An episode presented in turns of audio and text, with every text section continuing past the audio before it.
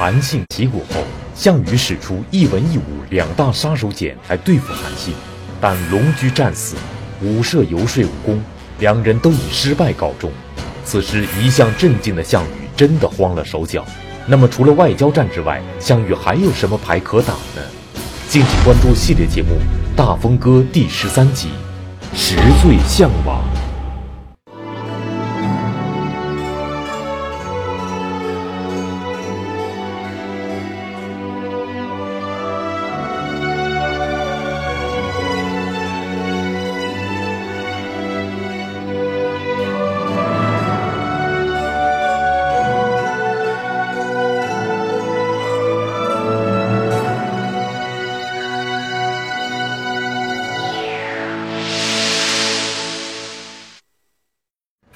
韩信攻占齐国，对刘邦来说可是一件大好事。但远水解不了近渴，韩信远在山东，刘邦在河南。只要韩信不出兵，刘邦就只能在荥阳战场苦苦撑着。而此时项羽的日子也不好过。韩信攻占齐国后，极大的威胁了项羽的国都彭城和他大军的后勤保障，因此刘项两家都处在了僵持之中。那么在这种情况下，项羽还有什么牌可打？刘邦又会怎样应对这种局面呢？河南大学王立群教授做客百家讲坛，为你讲述系列节目《大风歌》第十三集《十罪项王》。此时，项羽手里边只剩下一个最重要的一张王牌，就是他手里边有刘邦的父亲。刘邦的妻子这一波人作为人质，所以项羽在万般无奈的情况下，就在两军阵前，就广武啊，就今天荥阳的广武镇，广武镇前支了一口大锅，烧了一锅开水，然后把刘邦的父亲架在锅上，对刘邦讲了两句话：“今不击项。”勿烹太公，你不赶快投降，我把你爹给诛了。那么刘邦面对这个情况就是很为难的了。刘邦怎么讲呢？刘邦说：“咱们两个曾经都是楚怀王的臣子，我们两个结拜过兄弟。因为咱们两个结拜过兄弟，实际上他两个年龄相差很大，相差二十四岁啊。”刘邦比项羽大二十四岁，啊，但是刘邦肯定是哥了，他咱们俩是结拜过兄弟。吾翁即若翁，就是我爹就是你的爹。必欲烹尔翁，则幸分我一杯羹。如果你要把你爹给烹了，那么我跟着一块儿喝肉汤。这个话一说，当然项羽一听就非常恼火。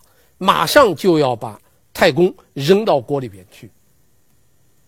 出来了一个人，打圆场解围。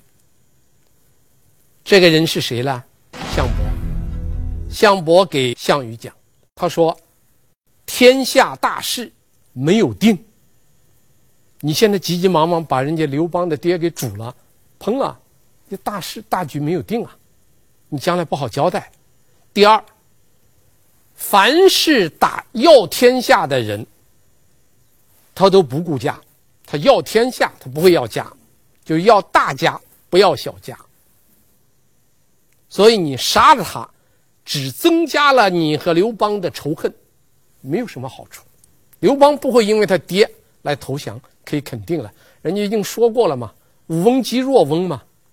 所以根据这个意见，你最好是别那么急。项羽一听有道理，就把太公给放了。这样一来，这个烹太公这件事就人质事件就结束了。但这件事情结束，并不等于刘项之间的结束。这个项羽这时手里边已经没有牌了，所以项羽对刘邦又发起猛攻。在这个猛攻中间。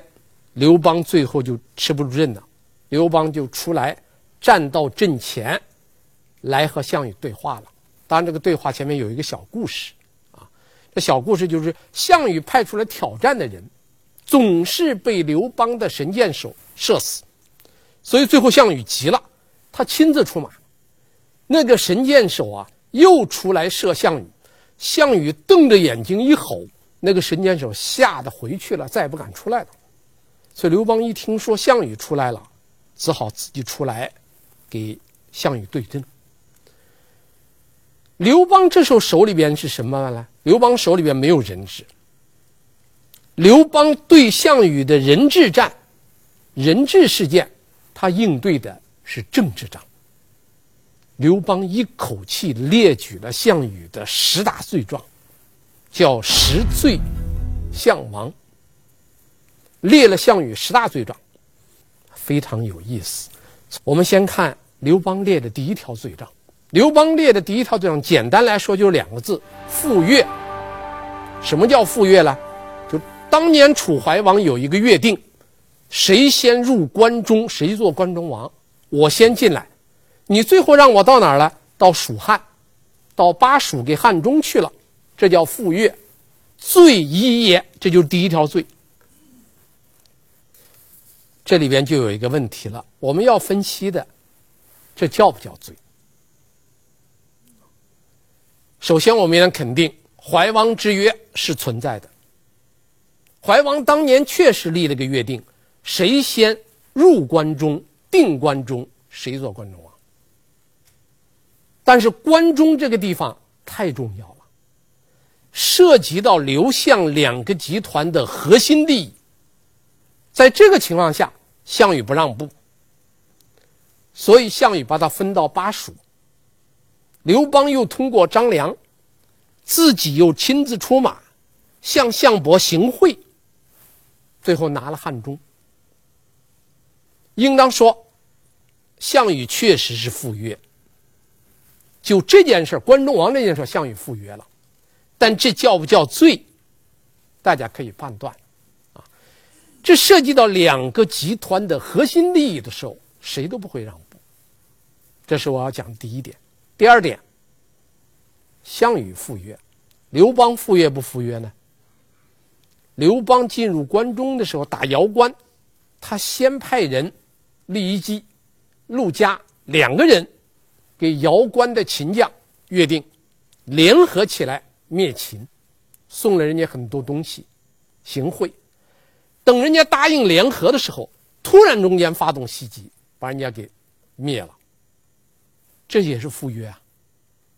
所以赴约，对于军事战争的双方来说，赴约是个很常见的。这个时候你不能够用道德东西来衡量了。这是项羽的第一罪。这一罪，我的看法说，项羽确实赴约，但是这属于战争行为。涉及到两个集团的核心利益，不会让步。第二桩罪是什么呢？项刘邦给项羽的第二桩罪就是你杀了宋义，然后自立为上将军。这件事儿发生在楚怀王派刘邦西行入关，派项羽随宋义北上救赵的时候。宋义是楚怀王非常信任的人，他让他做上将军，让刘呃让刘邦西行入关，让项羽做宋义的副将。结果，项羽把宋义给杀了，夺了军权。确实有这么回事，杀宋义确有其事。这叫不叫罪呢？这里我们要看几点：第一。项羽为什么要杀宋？第二，项羽该不该杀宋？这个杀宋义，实际上，他是项羽和楚怀王矛盾激化的一个表现。本来这个楚怀王是项羽的叔叔项梁立的，立了他以后呢，项梁只是让他做个傀儡。但是楚怀王虽然是个放牛娃，他不甘心做傀儡。项梁活着，他忍着；项梁战死，他就借机夺了项羽的兵权。这是个项羽结的第一第一怨。后来项羽要求西行入关的时候，他让项羽北上救赵，让刘邦西行入关，派宋义做北上救赵的总指挥，项羽只做了一个副将，结了第二愿。而宋义又站在楚怀王一边，制约项羽，甚至于下了个令，约束项羽，要杀项羽。所以这件事情的起因是楚怀王和项羽之间的矛盾的表现。导火索是两个人因为政见不合，项羽主张速战速决，就立即渡河，楚攻其外，赵应其内，这样来打败秦军。宋义的主张是什么呢？宋义主张是先让秦赵两家斗，等他俩斗过以后，我们再跟着打。这个时候，有了一个机会，宋义派他的儿子到齐国去做相国。宋义去送行，整天吃喝，而这个时候他停留这个地方停留了四十多天不走，士兵们都没有东西吃。项羽抓了个机会把宋义杀了，这就是杀宋义。为什么杀？讲清楚了，该不该杀？这事不太好讲，啊，宋义该不该杀呢？宋义是站在楚怀王一边来控制项羽的人，杀了宋义，项羽掌握了军权，才有下面破釜沉舟、巨鹿之战。如果项羽不杀宋义，不掌兵权，就没有破釜沉舟，没有巨鹿之战。所以这一个该不该的问题，不大好讲。这个问题是不是罪，大家也可以想。因为这两个问题，一个是赴约，一个是杀宋义，这两个问题都涉及到。刘邦给项羽的核心利益，所以他认为是罪。第三，擅结诸侯兵入关。刘邦这个罪指的是什么呢？说你那个项羽把巨鹿之战打完以后，打完以后你应当向楚怀王报告，不应当擅自领兵入关。他认为这是第三条罪。这条罪，我们可以说。这条罪叫莫须有，这叫欲加之罪。这个罪不成立。为什么呢？楚怀王派宋义、项羽北上救赵，就是两大任务：第一，救赵；第二，灭秦。既然有灭秦的任务，那么他入关有什么不可以的？而且这个罪一跟罪三，你结合起来看。刘邦说他是谁先入关中，谁做关中王，那就意味着刘邦可以积极的往里边打，项羽也可以积极的往里边打。怎么现在刘邦打进去就是对的，项羽领着打进去就要擅结诸侯兵入关呢？这话讲不通。那只需你打，不许我打，和尚摸得，我摸不得，这个说不通。这个叫欲加之罪，啊，所以这个罪一罪二不好说，大家可以自己判断。罪三不成立，罪四烧秦宫、挖秦陵、私吞秦陵财宝。这第四桩罪，要叫我来看，这桩罪叫什么呢？叫有虚有实。哪个是实呢？烧秦宫是实。项羽确实把秦的宫殿给烧了。大火三月不灭，确有其事。但是说挖秦陵、私吞秦陵的财宝，这个话就不太好讲了。我们现在知道，秦始皇陵没有被挖，项羽毁掉的顶多是秦始皇陵上面的表层建筑。至少有两件事儿可以说明这个挖秦陵给私吞秦陵财宝是个没有的事儿。第一，时间不够。项羽在鸿门就住了没有几天，就到咸阳去了。那么秦始皇的那个陵我们去看过，现在还像个小山包一样高，那不可能是几天之内能够挖通的，时间上不允许。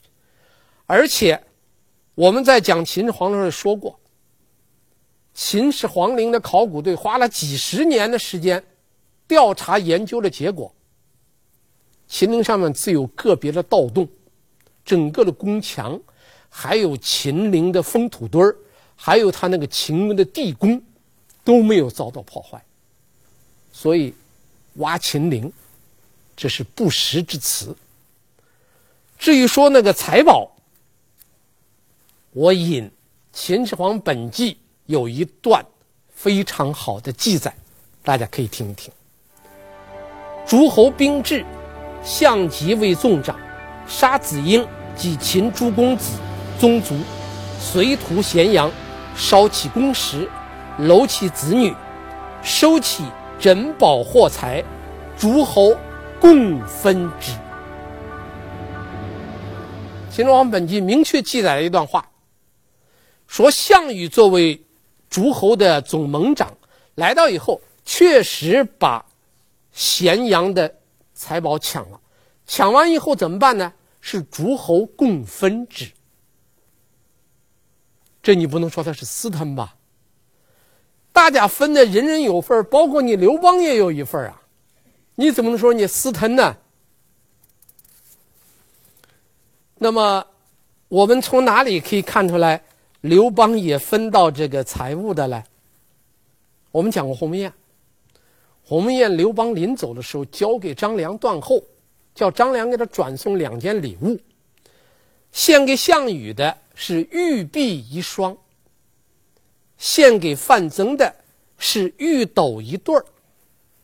这问题就来了，你那一双玉璧，还有那一对玉斗，从哪儿来的？刘邦他绝对家里没有这种祖传，他家很穷，没有祖传，祖上没有。要么你是从项羽那儿分的，要么你是。第一个入关中，你抢的有没有证据呢？有，《史记》的萧相国世家有一条记载，说得很清楚，在《萧何传》这样说的：沛公至咸阳，逐将皆征走金帛财物之府，分之。刘邦是第一个进来的，进来以后，他那些将领们找那些最有钱、最有珍宝的那些官府衙门去。到那边，那东西全抢了，然后一分。第一个进来的，第一个抢。所以刘邦第一个来，第一个抢。他现在反过来说项羽私吞。另外，在史记的刘侯世家，刘邦被封到巴蜀去了，他想要汉中帝，他怎么办呢？他给张良。赏了两样东西，一个是金百亿，一个是竹二斗。光那个竹子，赏给张良赏了两斗。咱们知道，现在一颗竹子都价值连城啊，一颗竹子都很贵重啊。你想想，两斗竹子赏张良的，要刘邦只有两斗，他绝不会都给张良。他要给张良两斗，我估计他至少有十斗。得有个十斗八斗的，都给了，你自己一点不是没了吗？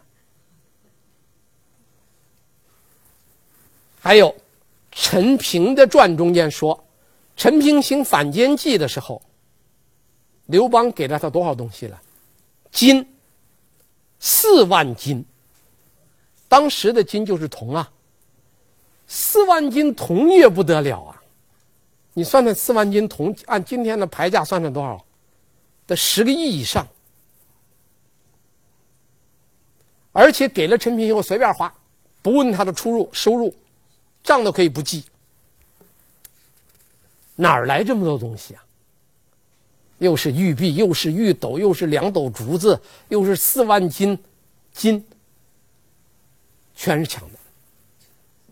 不是抢的，就是分的。自己抢可以，别人抢是罪。这就是刘邦很厉害的地方，啊！第五桩坠，杀子婴，杀秦王子婴也是罪。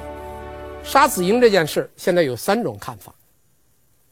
刘邦认为是罪。我们当代的很多学者认为，项羽杀子婴是报仇，是因为仇，这不是罪，这是仇。为什么呢？他的祖父项燕当年是被王翦杀了，他的叔叔项梁是被秦将张邯杀了，他们老项家给老秦家给秦王朝，他是死敌。所以，他抓子婴杀了报仇。现在我提出第三种看法，一个说是罪，一个说是仇，其实还有一种看法，这叫什么呢？杀子婴是防止不测，因为子婴不是个一般的人。我们讲过秦始皇，大家知道，子婴受命称王的时候非常危险。是赵高杀了秦二世，立了他。赵高随时可能把他杀掉，但是子婴反过来就要把赵高给杀掉了，说明子婴有才华，不简单。能杀赵高的人，你看，赵高杀了多少人？杀了扶苏，杀了李斯，杀了秦二世，从继承人杀到丞相，从丞相杀到秦王。杀到秦二世，最后他被子婴杀了。所以子婴不是个一般的人。杀了赵高以后，立即派兵到瑶关阻止刘邦入关。子婴不是个等闲之辈啊！而且曹无伤告密中间说了很清楚：沛公欲望关中，使子婴为相。刘邦还想用他为相。说明子婴还很能干，他有可能被将来被刘邦所用，所以项羽杀了他，是为了将来他免生后患。这是第三种说法，我认为第三种说法有一定的道理。所以杀子婴是不是罪呢？大家也可以考虑。这是第第五桩罪，第六桩罪叫坑秦卒。要封秦将，就是说项羽把秦国投降的二十万军队给坑杀了，而把投降的三个秦将封成王了。说这是罪。这两句话，它并到一条中间，非常有意思。并到一块儿，实际上一个是坑秦卒，一个是封秦将。刘邦为哪一件事儿感到非常恼火呢？大家想一想，是坑杀那二十万秦卒惹得刘邦动了肝火，还是封了三个秦将做关中王让刘邦十分恼火呢？我看后者。封那三个人做，你看一个雍王，一个塞王，一个狄王，他三个人把刘邦原来是关中地方给分了。刘邦恼的是这一点，但他说的是另一点。他三个一封，把刘邦的地给分走了，他弄到巴蜀去了。我们在这里说啊，不管刘邦怎么说，坑秦族是罪，这确实是对的，这个确确实实是个罪。但是封秦将是不是罪？大家可以判断啊。但刘邦说他是罪。第七。分封不公，你封诸侯王分的不公，怎么不公呢？他列了几条。第一，有四个原来的诸侯王，你给他换地方了，哪几个呢？魏王、燕王、赵王、齐王，人家原来都是好好的，你现在封了他们的部下，把原来的那些王给赶跑了。封的是这些王的手下的将领，这些将领占的好地方，那些王占的不是好地方，这是第一。第二是认为，好地方都封给那些将领了，所以他认为很不不公平。其实指责项羽分封不公的，只有四个人。第一是刘邦，刘邦不满意，可以理解，他本来是关中的，给他弄到巴蜀去了，不满。第二个是陈馀，陈馀不满也可以理解，他原来跟张耳两个人功劳一样，但后来他因为赌气不干了，所以最后项羽封给他三个县，没有封王。那张耳一直干到底了，张耳封了常山王，陈馀没有封王，封了三个县，不满意。第三个是田荣，田荣不满意。田荣是开始起兵有功，后来给项梁闹矛盾，不支持项梁，也不跟着参加巨鹿之战，也不入关，没有封他。第四个韩信，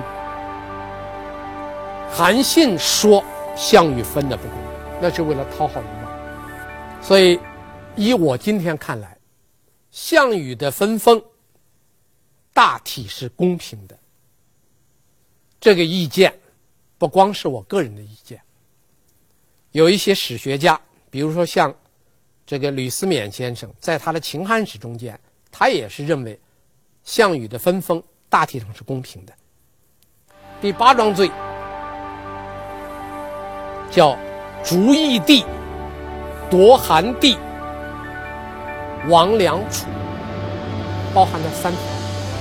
第一，把义帝赶跑了，就原来的楚怀王熊心从彭城赶走了，这叫驱逐义帝。这是第一条。第二条是把韩王城的地方给夺了。驱逐义帝是真的，但是赶走韩王城，是因为韩王城。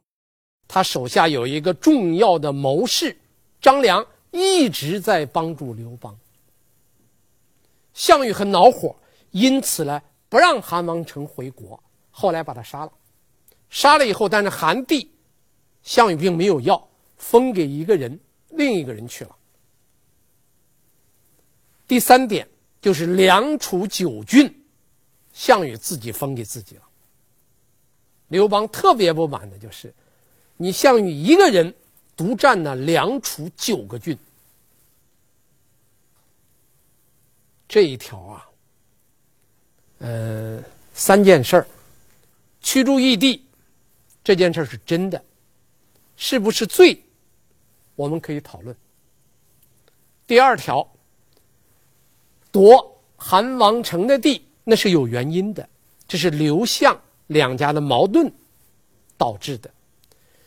至于项羽把梁楚九郡封给自己，我觉得应当指出两点：第一，项羽功劳非常大，在整个反秦中间立了大功；第二，他自封为西楚霸王，他得有支撑西楚霸王的实力啊。这梁楚九郡就是支持他的实力。你比如刘邦，刘邦建国以后封了七个异姓诸侯王，还给自己留了十五个郡。不管谁当头，谁都要给自己留下来一大块好地方，让自己能够驾驭这个天下，可以理解。作为项羽来说，这是应该的；作为刘邦来看，那叫罪。第九，杀义帝。关于这个杀义帝这件事儿啊，我这样看，这个杀义帝这件事儿呢，应当说。义帝之死确实是项羽所为，但是史书记载有许多相矛盾的地方。我们提出来两点：第一，真凶难辨。史书记载的杀义帝的凶手差别太大，《项羽本纪》和《高祖本纪》都记载杀义帝的是临江王。和衡山王是这两个王所为，但是秦部列传记载的是杀义帝的，是秦部，是他一个人。九江王秦部等，秦部等人杀了义帝，这样就有了三个王了。所以《资治通鉴》干脆把这三个王合到一块儿，但是在《汉书高帝纪》中间记载不是这样，《汉书高帝纪》就说秦布一个人杀的，把那个等字也去掉了。所以真正的凶手，我们到今天不知道是谁。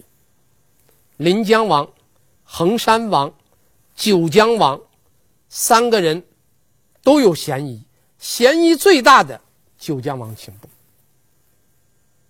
但是史书记载并不清楚，所以我们叫真凶难辨。第二个问题在什么地方呢？在矛盾重重。如果说秦布是主要的凶手，有一件事儿不好解释。刘邦不是彭城打败了吗？打败以后，他派了一个使者出使到秦布那儿，策反秦布，就策动秦布造反。这个人到了秦布跟前以后，就大讲项羽不好，其中有一条就说：“复置不义之名，以其背盟约而杀义帝。”他派的使者指责项羽的其中一个重要的方面，就是杀义帝。这个话不好理解。假如秦布秦布真是凶手的话，派取一个策反的人，在他的面前大谈杀义帝的事儿，那不是当面打秦布的脸，揭秦布的短吗？你怎么能让人家秦布来真心判处呢？不好理解。一个是大讲杀义帝，另一个秦布是毫无反应。假如凶手真是秦布的话，秦布该有反应啊，秦布没有反应。第十罪是什么呢？叫大逆不道，这一条啊，说的很有意思，说了四点。什么叫大逆不道呢？第一，为人臣而弑其主，这指的什么？杀义帝的事儿。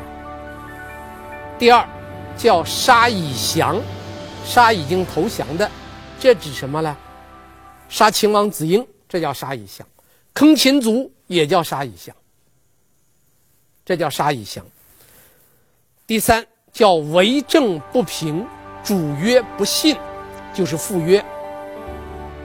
所以这个罪实实际上是个小节啊，整个项羽十大罪状的一个小节。最后我们应当把这十条罪状合起来看一下啊，这十条罪状中间。真正能够列为罪状的，只有第六，坑秦族，这确实是罪。这样一来，我们刚才讲了十条，我们认定是罪的两条，或者叫一条半。杀义帝是一条，坑秦族算半条，因为另半条叫亡秦降将，这一条半是对的。剩下的八条半不大好讲，但是从这一个事件可以看出来，刘邦在楚汉战争中间非常高明的一点，是他善于打政治牌。他把不是罪的说成是罪，把在罪和错之间的罪和错是不一样的，错事跟罪可是两码事啊。他把罪和可罪可错的都说成是罪，甚至于把不是罪的说成是罪，说明这个人会玩政治。这个人确实会讲。要论讲，项羽绝对不是他对手。他讲的呱呱叫，那刘项羽怎么办呢？项羽的办法就是你讲的呱呱叫，我给你放个冷箭。刘邦在那滔滔不绝地站在那儿，隶属项羽十大罪状，说的正有劲儿的，项羽埋伏的弩机箭射中刘邦的胸口，这一箭是刘邦的一个致命伤。刘邦六十二岁死亡，跟这一箭箭伤很有关系。两军对垒，刘邦在那滔滔不绝的演说，一箭射中胸口。人们都看见了，刘邦的反应是什么呢？一射中胸口，刘邦立即